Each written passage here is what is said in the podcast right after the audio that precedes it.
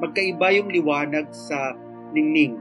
Sa loob ng anim na taon ay baka nadazzle tayo ng ano ng ng brilliance ng ningning. Eh ang ningning ay nakakabulag. So hindi tayo dapat mabulag sa ningning ng mga bagay-bagay.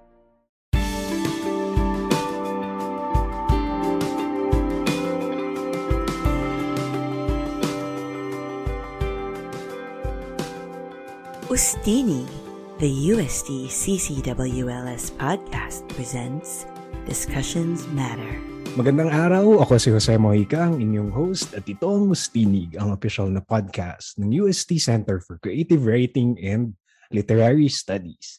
Para sa ating DM episode ngayon or Discussions Matter, ang pinakauna sa taon na ito, sasamahan tayo ng isa sa mga kilalang manunulat para sa teleserye at pelikula na may mahabang-mahabang listahan na ng mga nasulat Kilala rin siya sa kanyang mga sanaysay at koleksyon ng mga tula, gaya ng Apocryphos, Aves at Hindi Bagay.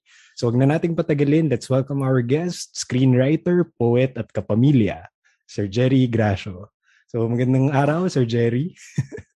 magandang araw, Jose, uh, at magandang araw, kapamilya.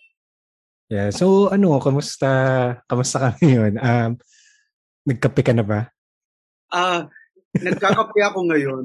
Nung Sabado, nilagnat ako. So, mm-hmm. nasa bahay lang ako. Kailangan ko mag-cancel ng mga meetings dahil, uh, at magstay sa bahay. Kasi nakakatakot baka kung ano na to. Pero aside from lagnat, ngayon okay ka naman? Uh, medyo okay naman. Hmm. Before itong episode, um, anong pinagkakabisiyan mo?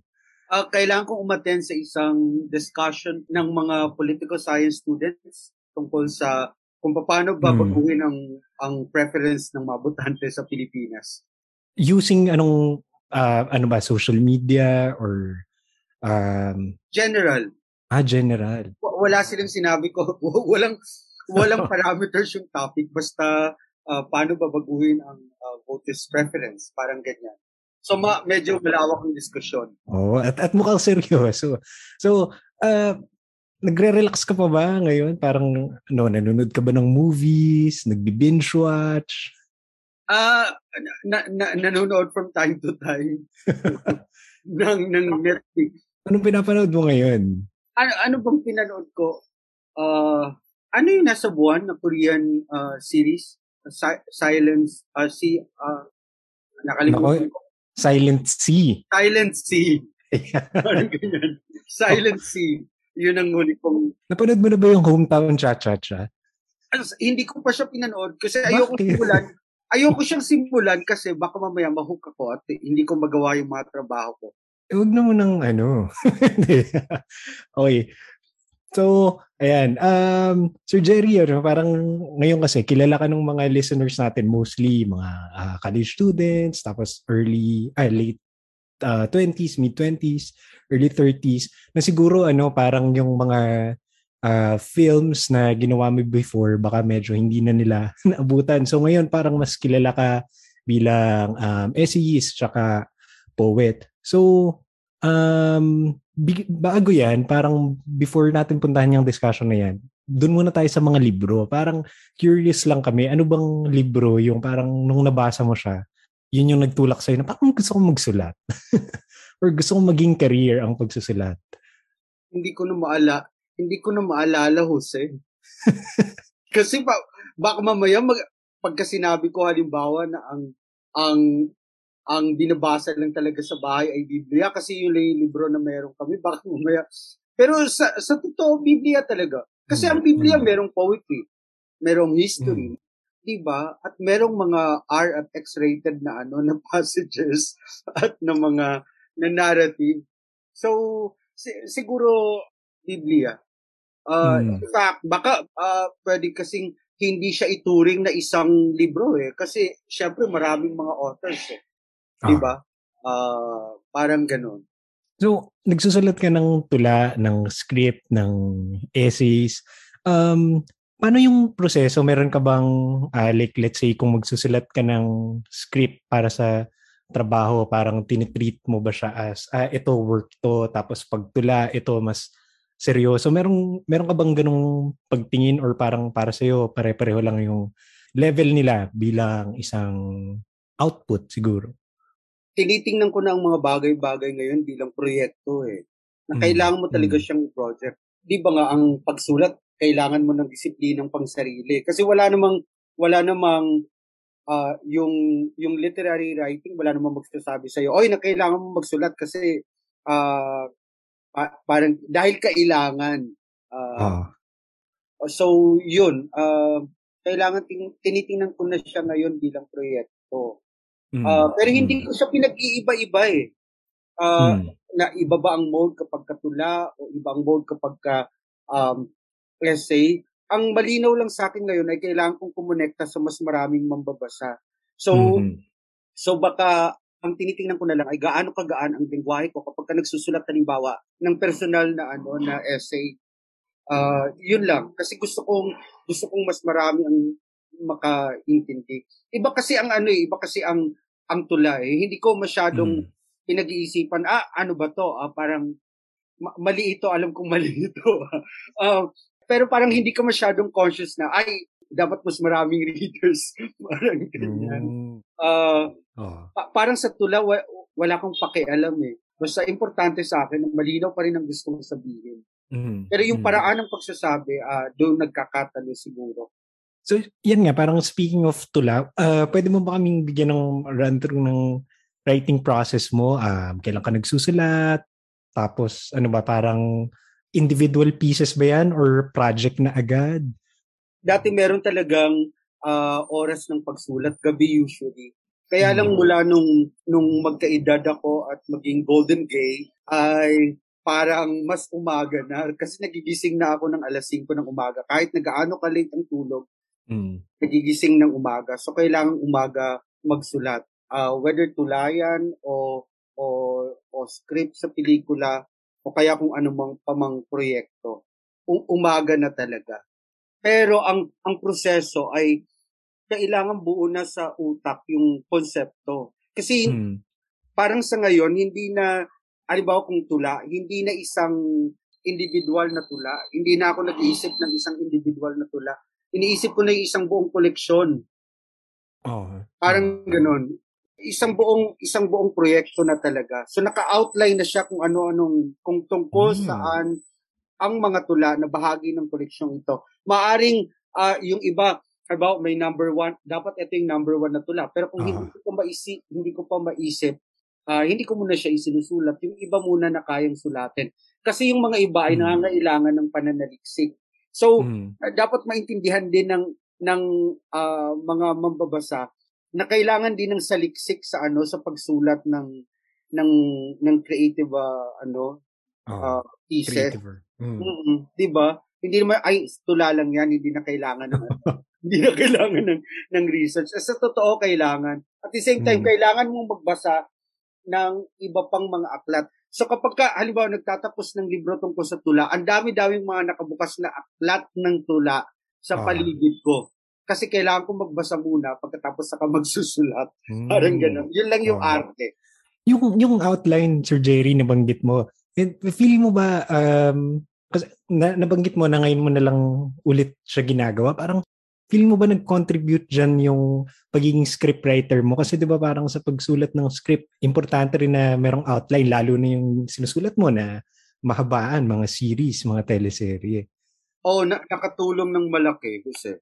Kasi di ba, ano, nung medyo, nung bagets pa, uh, parang kung kailan ka lang ma, ma, ma-inspire, kasi di ba ang tingin natin sa writing ay, nako, kailangan is, inspired ako para makapagsulat So kung kailan ka lang ma-inspire, ay saka ka lang susulat ng tula at nagre-react ka depende sa kung anong nararamdaman mo kaya sa nangyayari sa sa paligid mo. So kung mm-hmm. halimbawa in love ka, susulat ka ng tula tungkol sa pag-ibig o kaya naman kapag ka malungkot ka, susulat ka ng tula tungkol sa kalungkutan. Pero natutuhan ko nga sabang nagsusulat ng dulang pampelikula na importante na pinaplano ang mga buhay. Sa bagay, sa tunay na buhay, kailangan naman talagang planuhin buhay natin. Kasi kapag ka, dumipende ka lang sa inspirasyon, wala namang mangyayari sa iyo kasi sa kasalukuyang sistema natin, hindi naman ka-inspire inspire ang lipunan natin ngayon. Mm-hmm. Di ba? Mm-hmm. So yun. so eh uh, recently no naglabas ka ng mga essay essay collection um yung bagay tayo at informal na hmm. pinost mo, nilabas mo sa Twitter. So ano yung nagtulak sa iyo para uh, isulat yung mga sanaysay? Tama ba na yung bagay tayo? If I remember it right, nababasa ko siya initially sa Facebook eh. Oh, sa Facebook nga siya. Mm. Mm. Malaking tulong ang ano, malaking uh, parang nagbukas ang mata ko nung nung mabasa ko yung yung mga panim, yung mga essays ni ni Joselito. Kasi lahat naman tayo nagpo-post sa Facebook, pero parang mm. yun, sin, sinimulan ko siya bilang mga Facebook na post kasi gusto ko nga siyang mabasa ng ng mas marami. Tsaka later on lang saka siya kinulate. Uh, mm. Yun. Yung, yung informal naman ay parang mga panimulang pag-collate sa sa mga essays na iba pang mga um, sarilaysay na person sarilaysay. Tama ba? Uh, parang ganyan. Mga personal na na essays pero hindi pa siya kompleto kasi na, parang nakapangako kay Ma'am, Ma'am Jing na kailangan ibigay sa USD Press yung isang mas maayos-ayos na na manuscript ng ng mga personal na sanaysay. Mm-hmm. Sir Jerry, paano yung ano pa uh, yun nga is especially sa uh, personal na sanaysay, um kailan mo na-decide na ready kang nang i-share yung experiences na yun? Kasi 'di ba pwede namang pwedeng isulat mo siya pero iba ring effort din yung ano eh, willpower na sige na nga, ipapabasa ko na to. Lalo yung gusto mo mangyari na mas mabasa ng mas maraming tao. Natutuwan ko to kay Ma'am Jing na kailangan merong certain distance ang ang manunulat sa kanyang isinusulat lalo na kapag ka uh, yun creative nonfiction ang sinusulat mo. Mm. Kasi kapag ka hindi hindi mo matitingnan ng malinaw ang mga bagay-bagay kasi puno pa ng luha ang mata mo. So kapag ka umiiyak ka at clouded ang mata mo ng luha, so hindi mo... Mahirap makakita. mahirap makakita. So kailangan may certain distance para na paglilimian mo rin kung ano yung nangyari. Mm. Ah, k- kasi, iba, kasi kapag ka personal na sanaysay, hindi lang naman yan, may tendency ang ano eh, may tendency ang personal na sanaysay na maging tungkol sa iyo lahat. Mm. Eh, totoo naman tungkol sa iyo lahat yon Pero, kailangan pa rin ng paglilihi. May tao ka sa iba. Oo, kailangan mong paglimian. So, ano ang insight mo sa mga nangyari sa buhay mo? Parang hindi lang naman yan, hindi lang naman yung pagtatapat kung anong nangyari sa buhay, kundi ano ang insight, hindi aral ah, kundi ano ang insight na pwede mong ibahagi sa kanila sa pamamagitan nito. So, balikan natin no na um, marami kang sinusulat na iba-ibang genre. Um, so paano mo na napipili Sir Jerry yung say uh, itong idea na to para to sa tula, itong idea na to para to sa uh, creative nonfiction or para sa uh, pelikula. Kasi di ba minsan kasi siguro uh, para rin sa mga listeners na, natin na um, meron ding perception na pag nagsusulat ka parang ah writer ka kaya mo magsulat ng kahit ano 'di ba so parang uh, minsan hindi siya totoo kasi may disiplina. So, ayun, parang paano mo na-decide kung saang genre mo susulatin ng isang idea? Pagka, pagkatula, alam naman natin yung ano eh, yung konsepto ng poetic moment. Ah. Eh, di, di ba? Tapos alam natin kung, kung ano yung tula bilang yung form ng ng poetry na maiksi siya relatively, di ba? Kumpara sa prose.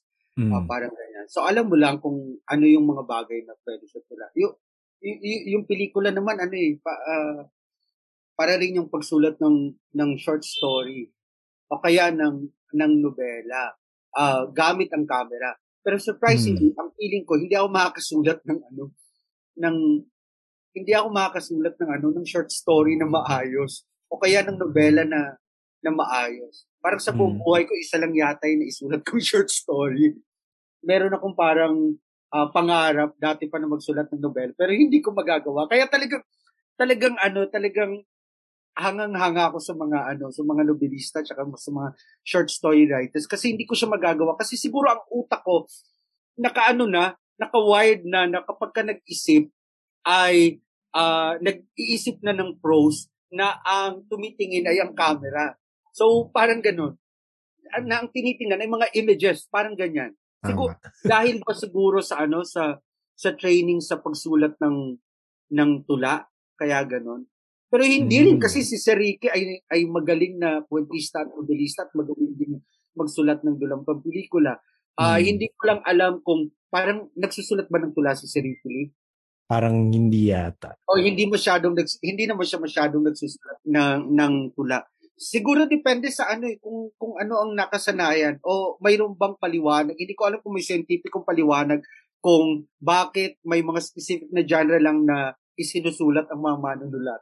Hmm. Na, nabanggit mo ano na parang nang mention mo yan Sir Jerry, parang naisip ko meron ka bang pa, uh, fascination sa images?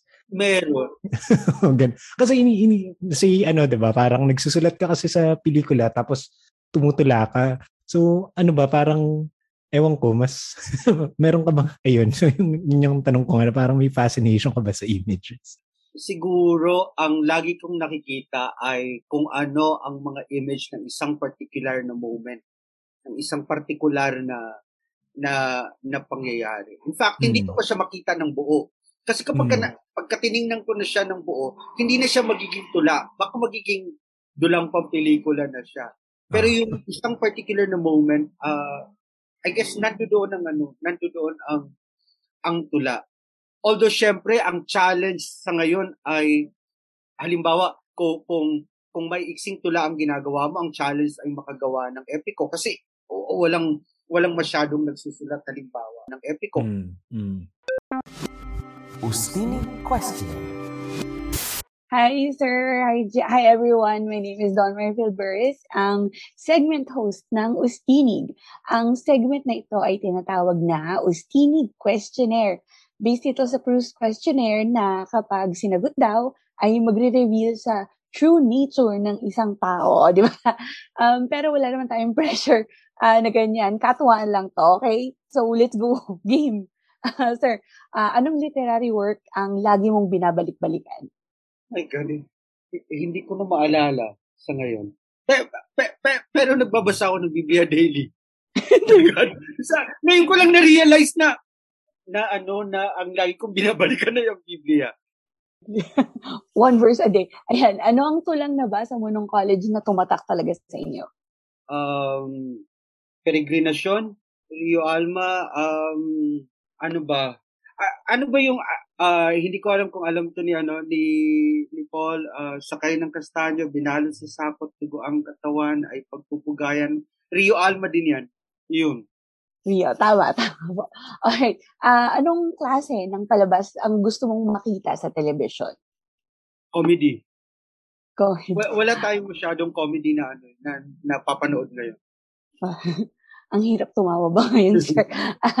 Anong teleserye lines nyo ang gagamitin mong pang-email sign-off? Wala akong matanda. Honestly, wala akong matandaan na na teleserye line na, na, na isinulat ko. o sige, sir, kahit, kahit hindi nyo line. Kahit anong teleserye line ng mag, magandang pang-email sign-off. Uh, hindi ko alam kung ganito ang pagkakasulat. Sa akin na lang, uh, parang ano, parang uh, uh, ang lahat dapat ay manggagaling sa puso. Something like that. um, sino ang paboritong kontrabida mo sa Philippine cinema or TV? Belia Flores. Luma tal Sorry, Luma! okay lang po. Okay lang yan, sir. Um, anong paborito mong pelikulang Filipino? Ah, uh, Biyaya ng Lupa.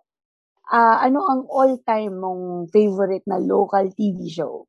oh my God, palibasa lalaki. Sorry kahit na ano to ah. Naalala ko yan. um, aling nobela or short story ang gusto mong ma-adapt sa screen? S- seryoso hanggang ngayon, Puppy Love, ni Chanel. Ni, eh, seryoso kasi, k- kasi, kasi sinulat ko na siya pagkatapos hindi lang natuloy. Ay, sayang, sana matuloy. Oo, oh, pagkatapos parang, dahil bagets pa ako, parang ang pangit ng pagkakasulat ko at that time. Balikan, i-edit yan, sir. Um, kaninong biography ang gusto mong gawing pelikula? Rio. Ng writer, ah. Ng writer. Sino ang director na gusto mong makatrabaho? Love. Oh, ay, ayan. Sige, sir. Salamat po. Thank you. Balik na ulit kita kay Jose. Salamat, Don. Ustini. Um, yan, speaking of uh, pelikula, no, uh, Sir Jerry, pwede mo ba kaming i-walk through dun sa process ng pagsulat ng script uh, particularly para sa television and ano yung kaibahan niya sa pagsulat para sa pelikula? Sa, sa television, lalo na sa DOS, dumadaan kasi sa mahabang proseso eh. Magsisimula ka pa sa pag-pitch ng mga concepts. Mm. So yung, yung concept pitching pa lang, mahaba ng proseso kasi kailangan i-discuss, kailangan mong gumawa ng deck, kailangan mong i-present sa management, tapos babarilin siya at uh, magsisimula ka na naman ng bago.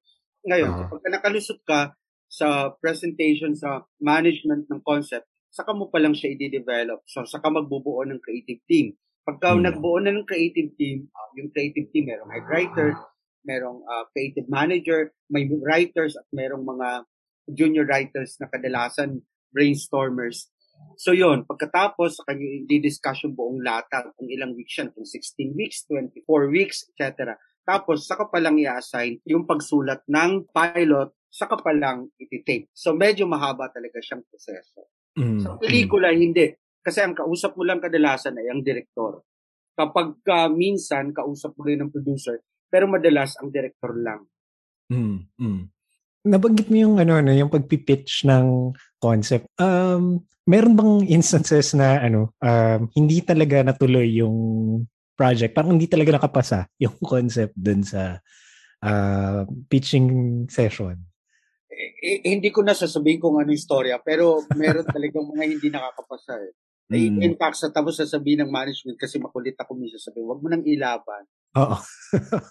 meron naman talaga. Marami. Marami. okay. Oh. So, ayun. Pero sa film, Sir Jerry, nagpipitch ka pa ba? Or usually, hindi na? Parang may may concept na talaga na binibigay sa'yo? Walang concept. Sa, sa, sa TV, hindi, sa, sa film. As ah, a film, mm. w- wala. Minsan, may mga may mga binibigay ng concept. Ah, uh, concept lang. Minsan germ lang. Parang mm. ganyan. Mm. O, par- parang ganito ang gusto namin. Tapos saka mo i-develop. Ah, uh, hindi na nagpi-pitch. Minsan lang pagka ano, pagka naghahanap sila, ah, uh, mayroon ka bang mga nakatago sa baul or something like that. Mm. Tapos saka mm. mo i-pitch sa kanila. Pero ang pitching naman ay hindi yung elaborate na pitching na katulad ng ginagawa sa soap na kailangan mong kailangan mong mag-practice. Sinong target market nito? Parang ganyan. Oo, at isipan kung sino ang target market, ano ang uh, unique selling proposition. Yung ba? Tawag, oh, yun. USP. Oo, parang ganon. Nitong, nitong show na ito, parang ganyan. Paano to naiiba ganyan. Sa, hmm. sa pitching sa film, medyo mabilis na yan. Kasi para ka lang magbibigay kadalasan parang elevator pitch nga eh. Yung mabilis oh, lang talaga, oh. yung parang kailangan mo lang buuin yung na yung uh, premise lang. Line, o oh, premise. Yeah. Yung, parang yun lang yung nababasa natin sa Netflix na maliit na. o oh, yun lang ang sasabihin mo. Pagka gusto, gusto. Pagka ayaw, ayaw. so, okay, kapag nagsusulat ka ng script, paano mo na, uh, ni, na ninegotiate yung vision mo bilang scriptwriter sa vision ng director? Kasi 'di ba parang kailangan nating tanggapin na minsan ano talaga, 'di ba? Director yung nasusunod or yun nga kung teleserye naman network. So, paano yung yun nga, yung yun, paano mo siya naninigo? Ideally, said, di ba, maganda sana kung ano, kung kaibigan mo palagi yung director. Mm. Para at least uh, iisa yung pagtingin ninyo sa mga bagay. Pero kung hindi, kailangan give and take. Ibig sabihin, oh. na matuto ka makinig doon sa director. At the same time, nakikinig naman ng director sa iyo.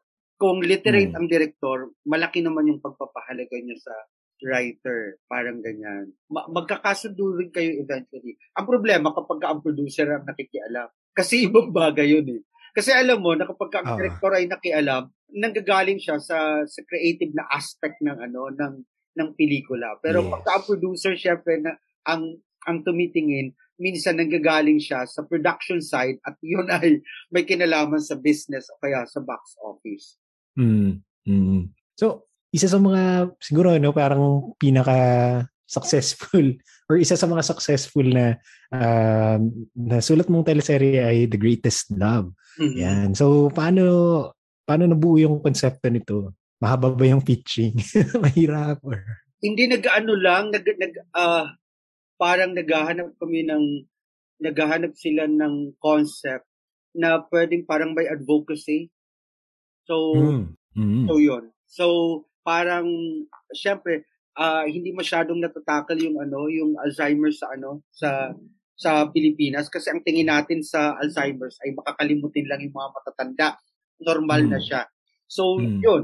Y- yun lang yung pinagmulan. Pagkatapos kailangan ng i-develop yung kwento ng isang nanay na mayroong Alzheimer's. So, advocacy siya. Parang advocacy series talaga siya. Na tamang-tama mm. naman kasi parang syempre Alzheimer's tapos makakalimutin eh tamang-tama kasi bayan tayo ng mga makakalimutin at madaling makalimot. Ayan. Oo. Singit ko lang, naalala ko lang, so Jerry, na merong um, estudyante sa UST, literature student, mm. ang thesis niya ay inanalyze niya yung The Greatest Love. At parang pinanood niya talaga yung buong uh, teleserye. So, ayun. Oh, okay. um, ngayon, ang pinakahuli bang teleserye na nasulat mo ay yung viral scandal.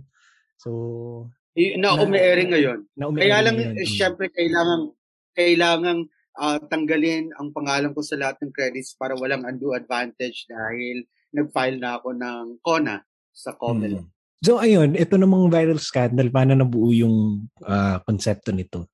Advocacy din siya. Mm. Pero parang uh, ang totoo parang late na akong pumasok diyan K- kasi ang ang original na concept ay galing sa aming uh, creative producer, si Ara Gel Badayos. So, yun, nagkataon lang na nagkaroon ng problema pagkatapos kailangan nila ng mga writer, wala silang head writer, parang ganyan. So, kailangan pumasok. Katatapos lang ng A Soldier's Heart. So, uh, hmm. yun. So, advocacy din siya. Parang ano ang epekto ng social media, social media scandals sa mga tao sa kasalukuyan. Mm. So, ito no, na parang nabanggit mo na itong uh, at least itong dalawang napag-usapan nating teleserye. Advocacy naman siya. And um, naalala ko parang sa isang interview ni ni Sir Ricky na mention niya na about yung yung mga Koreans kaya nagiging successful sila or kaya maganda sila is because uh, merong advocacy yung mga uh, series ng Koreans na ang defense niya rin naman, eh, ginagawa na rin naman natin yan dito. It's just that parang, um, ayun, siguro lang hindi masyado pang napapansin. So, ang question is, uh, kapag sinasabi ng audience na, eh, low quality naman yung mga teleserye natin or yung mga pelikulang Pilipino, parang um, as a writer for uh, this avenues, anong nararamdaman mo? Hindi naman lahat. Uh, hmm siguro kasi kasi hindi natin nakikita ang buong uh, output ng Korean TV uh, ah, industry o kaya kuya mm. Korean mm. cinema.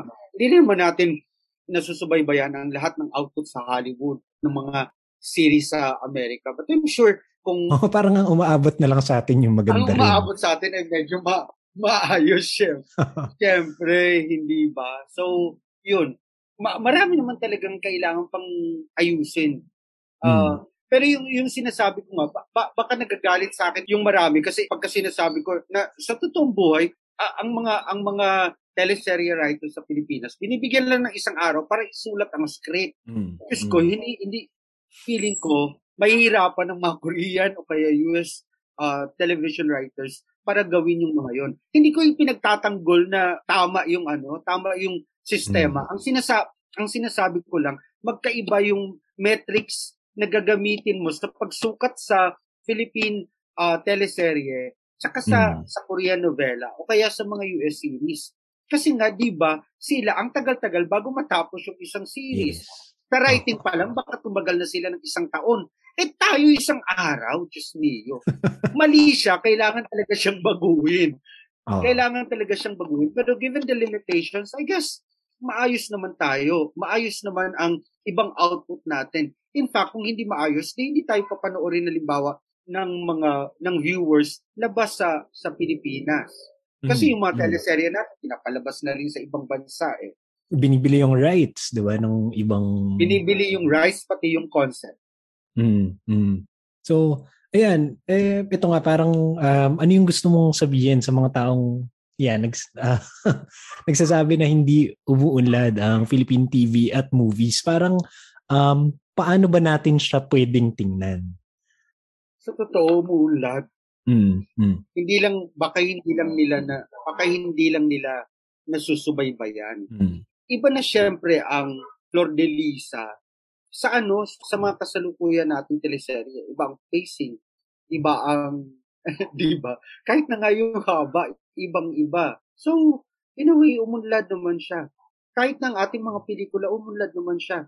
Mm. Ah, kung ang sukatan, ano, ano ba kasi ang sukatan ng pag-unlad? Kasi baka ang, kung ang sukatan ng pag-unlad ay hindi siya pinapanood ng mga tao sa Twitter, eh, ilang porsyento lang naman ng mga taong nasa Twitter. Oh.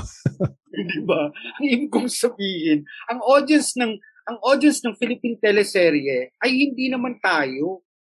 Ang audience Tama. niya ay yung mga ay yung mga Yung mga wala ah, sa Twitter. o yung mga wala yung mga wala sa Twitter, yung nasa free TV talaga. Hindi sa hindi, hindi yung mga nasa YouTube eh. Kasi para Mm, ka makapag-YouTube, kailangan meron kang load, di ba? Kaya ang audience ng teleserye ay yung mga nasa free TV na walang pang-load. Mm. So hindi mm. tayo yon. Ngayon, umunlad ba yung teleserye natin mula sa umpisa hanggang sa kasalukuyan? Kailangan nating aralin yung kasaysayan ng teleserye. Pagka tinanong mo halimbawa si Luigian Sanchez na ah, nangungunang scholar natin sa teleserye, sasabihin niya na oo. Sino poet to? Um, hi guys, it's me again, Don Marvelverse. Um, welcome sa bagong segment ng Ustinig na Sinong Poet Ito? Ito ang segment natin dahil si Sir Jerry ay isang poet himself. Um, ganito ang gagawin natin. Magbabasa ako ng ilang lines mula sa tula at kailangan niyang hulaan kung sino ang nagsulat nito. Ang mga tula ay sinulat ng mga paborito niyang makata. So hopefully, mahulaan mo, Sir Jerry. Um, dahil kapag hindi mo nahulaan, kailangan magbibigay ka ng writing tip. Okay ba? Oh my God. Malamang maraming writing tip ito doon. Wala kang choice, no? Ayan, sige, start na natin. Um, lovers don't finally meet somewhere, they're in each other all along. Oh my God, sino to? Si Cirilo? Hindi po. Ay, hindi ko maalala. Rumi Music Master. Oh my God! Oh my God, sorry, sorry! Sorry, Ruby. Nagad katatawag pa lang sa akin yan. Charot. Sorry, sorry. Oh my God. Okay lang. Hindi kasi, doon sa dami naman, sa dami naman kasi ng Rumi, Oo, correct. Oo. Tama naman, tama. writing tips, Opo. Game, writing tip.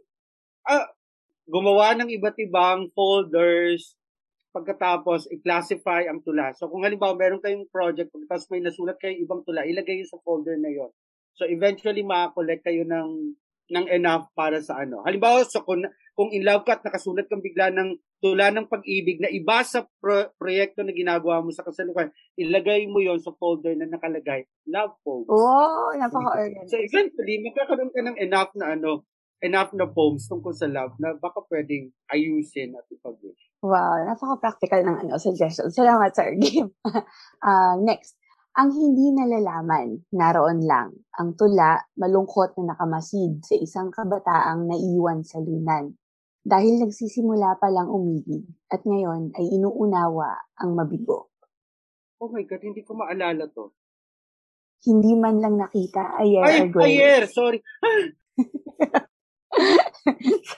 Ayan, ulit. Game, writing tip ulit, sir. Na nakakainis parang maraming writing tips ito dahil hindi ko maalala ang mga ang mga tula. Ah, ah, ano ba?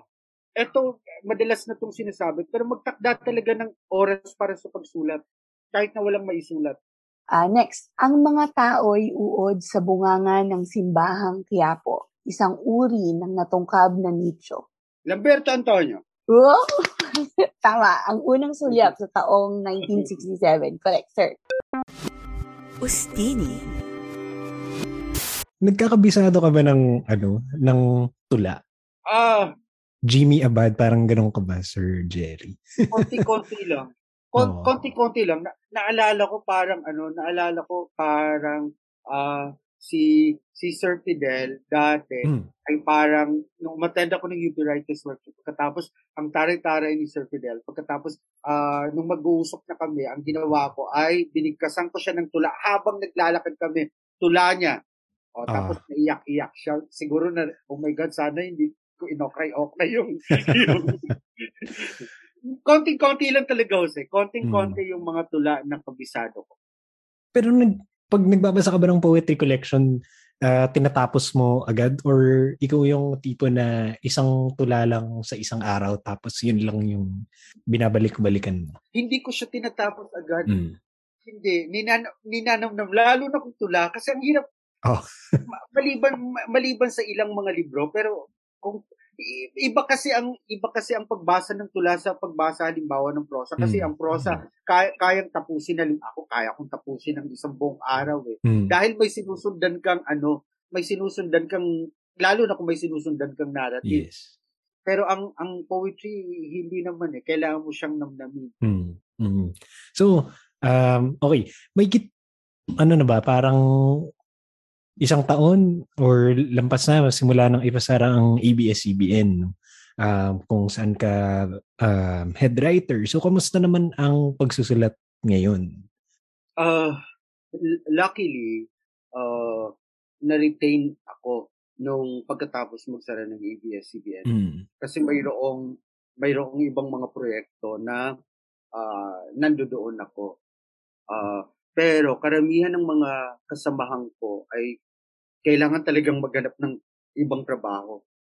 Kasi natanggal nga sila. Ang malaking problema, Jose, ay, halimbawa, nagsara ang ABS-CBN, pero hindi rin naman gumawa ng mas maraming uh, uh, shows o series halimbawa ang ang ibang mga stasyon. Kasi syempre hmm. siguro dahil nasa gitna tayo ng pandemya. Yes. O kaya naman iniisip ko dahil paano bakit pa ako mag-e-effort eh wala namang competition. hindi hindi ko alam kung totoo ito ha. Pero parang parang in a way baka ganun din yung katwiran. Hmm. So kailangan talaga nilang maghanap ng ng iba't ibang uh, racket. Mahirap talaga ang buhay. Hmm. Pagkatapos magsara ng ABS-CBN, lalo na nasa gitna tayo ng pandemic. So, um, given that, no, parang pwede mo bang i-share sa amin kung paano nabuo yung kapamilya party list? Hindi, y- yun nga, uh, parang nag-uusap-usap kaming mga mga ano ang mga kasamahan ko sa ABS-CBN pagkatapos laging pinag-uusapan sa ha, habang panahon na lang ba tayo magrarant wala ba tayong gagawin mm. tapos parang uh, uh, binato yung idea na bakit hindi magtayo ng ng party list eh, ang problema, kapag ka, halimbawa, ang party list mo ay para lang sa mga taga-ABS-CBN, hindi siya hindi siya makakakuha ng sapat na boto. Kasi hindi naman hindi naman ABS-CBN lang ang may problema. May problema ang mas malaking bilang ng mga manggagawa sa ano sa Pilipinas, lalo na sa gitna yes. ng sa gitna ng pandemic. Eh nagkataon na volunteer naman talaga ako sa ilang mga grupo ng mga manggagawa. Kasi mm. kapag ka walang trabaho, nagbibigay ako ng mga ride shop mm. sa uh, union leaders, mga ganyan, mga uh, urban poor leaders. Ride shop talaga na minsan mas technical pa. Paano ang pagsulat sa gobyerno, paano ang paggawa ng project proposal, parang mga ganyan. So nagkataon na mayroong contact, tapos uh, nagsara yung ABS, tapos may planong magtayo ng ng ano ng ng uh, party list. So, uh, nagkasundo yung dalawang grupo. Itayo natin ang party list. At ang pangalan ay kapamilya. Mm. So, ano yung initial thoughts mo na ano, parang ikaw yung magiging representative nito? Ayoko talaga. Uh, madali mo ba siyang natanggap? hindi, hindi ko hindi ko siya madaling natanggap, kasi Ang tagal kong kin, ang tagal akong kinumbinse ng mga kasamahan ko. Kasi sa totoo, pagka, nag, pagka tinanggap mo yung nomination, kailangan mo mag-resign sa ABS-CBN.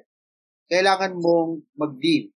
Kasi uh, parang, uh, yun nga, undue advantage. So saan ako kukuha ng ano? Parang wala kang trabaho. Saan ako kukuha ng, ng ikabubuhay? Parang ganyan. Mm, Di ba? Eh, pa, mag-resign ka, October.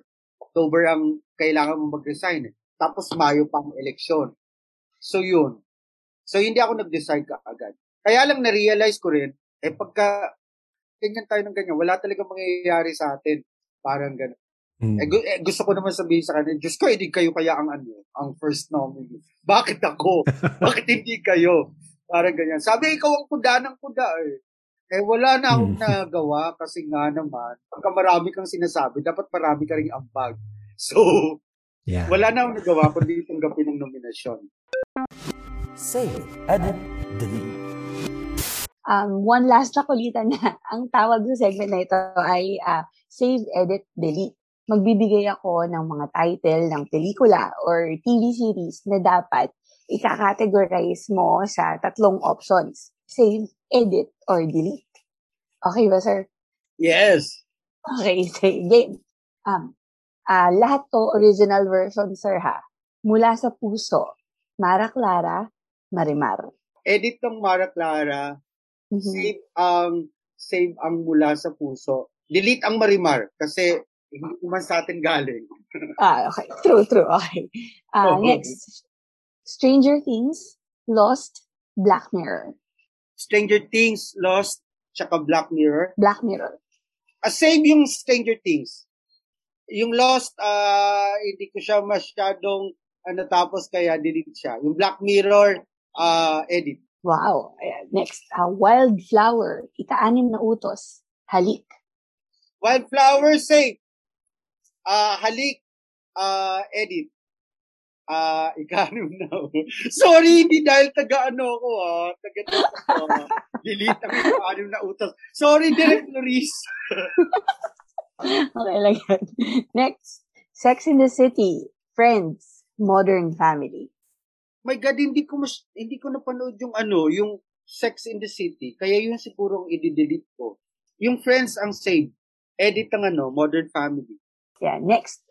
Okay, ka-fairy ko, John and Marcia, palibhasa lalaki. Ah, save ang palibasa lalaki syempre dahil gusto ko siya. Of course. ka- kahit gusto ko rin, ah, ang John and Marcia, edit na lang. Para, tapos delete ang, ano yung isa? Okay, ka-fairy ko. Oh, sorry bossing, delete. Next. Parasite, In the Mood for Love, Old Boy. Oh my God, ang hirap naman ito. Ayoko na nito. Save ang ano, ang In the Mood for Love. Mm. Oh my God, ang hirap. Edit ang Parasite. So, anong dinilit ko? Delete yung Old Boy. Nakakainis sa'yo. Ayo. So, sorry. Next, give a love story. The Mistress, No Other Woman. Yung No Other Woman ng ano, ang save. Mm. Siguro ang delete ko ay The Mistress. Tapos edit yung a love story. Okay, last na to, sir. Sorry. Himala, Maynila sa kuho ng liwanag. Manila by night. Save ang Manila by Night. Ah, Mm. Edit ang save ang Manila. My God, sa, sa totoo, sa totoo kasi mas gusto ko Manila by night. Ah, ah, eh yun, edit ang ano, edit ang, edit ang himala kasi hindi ko gusto ang ending. Mm.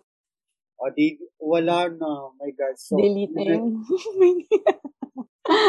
Sorry, sorry. okay lang yan, sir. Salamat. Salamat sa paglalaro. Ustini. Bakit di mo type yung ending ng Himala, Sir Jerry? Aka, eh, kasi nagbalik, kasi yung mga tao nagbalik uli doon sa, ano, sa pagsamba nila doon sa, ibig sabihin walang nagbago sa ano, walang nagba, hindi ibig sabihin hindi ko gusto yung pelikula, ah, ang, ang, ang critic ko lang ay yung ending na ang mga tao ay nagbalik. Although syempre, ah, siguro ganun talaga dahil wala namang nagbago sa ano, bago sa lipunan. Ayan. Alright. So bago tayo magtapos, uh, Sir Jeremy, gusto ko bang sabihin sa ating mga listeners, lalo na sa mga avid readers mo, parang any parting words, pwedeng invite mo silang manood ng latest na show nyo. Ah, subaybayan po ninyo gabi-gabi ang viral scandal. Ipapalabas ito habang ano, habang ah mayroong kampanya. Ah, patuloy kayong magbasa ng mga aklat kasi ang pagbasa at pagbuklat ng mga aklat ang magmumulat sa ating mga mata para makapagdesisyon tayo ng tama sa darating na ah, 20 ah, 22 may dagdag akong ano, may dagdag akong mensahe. Um, sinabi ko ito sa isang interview, pero gusto kong ipaalala yung ano, yung yung sinasabi ni Emilio Jacinto tungkol sa dili ay sa liwanag at ningning. Magkaiba yung liwanag sa ningning. sa loob ng anim na taon ay baka nadasal tayo ng ano ng ng brilliance ng ningning eh ang ningning ay nakapabulag so hindi tayo dapat mabulag sa ningning ng mga bagay-bagay kahit na ningning ng ginto kailangan nating uh, ng liwanag para tumanglaw sa dilim natin sa kasalukuyan. Ganda. Alright. So maraming maraming salamat muli Sir Jerry for gracing our Estinig podcast. Uh, papanoorin namin yung viral scandal at of course, um, isa-share na rin yung informal, yung manuscript na libre mong uh, ipinost, yung Twitter account. So kung nagustuhan ninyo ang episode or discussion namin ngayong araw na to, add our episodes and our podcast playlist. At para naman maging updated sa mga susunod na episodes gaya ng Reading Text at Discussions Matter, follow us on our Facebook page, UST Center for Creative Writing and Literary Studies. At kung meron kayong mga tanong para sa susunod na guests o kung gusto niyo lang mag-comment, email lang kayo sa ustinigpodcast at gmail.com. Babasahin namin ang mga email niyo sa susunod na Usto Mo Yon segment. At dito na nagtatapos ang isa na namang Discussions Matter episode. Muli, ito si Jose Mojica para sa Ustinig. Ustinig, the USD CCWLS podcast, has been brought to you by the University of Santo Tomas Center for Creative Writing and Literary Studies. Please follow our Facebook page at www.facebook.com slash USTCCWLS. You can connect with us through our email, Ustinig Podcast. That is U-S-T-I-N-I-G P-O-D-C-A-S-T at gmail.com.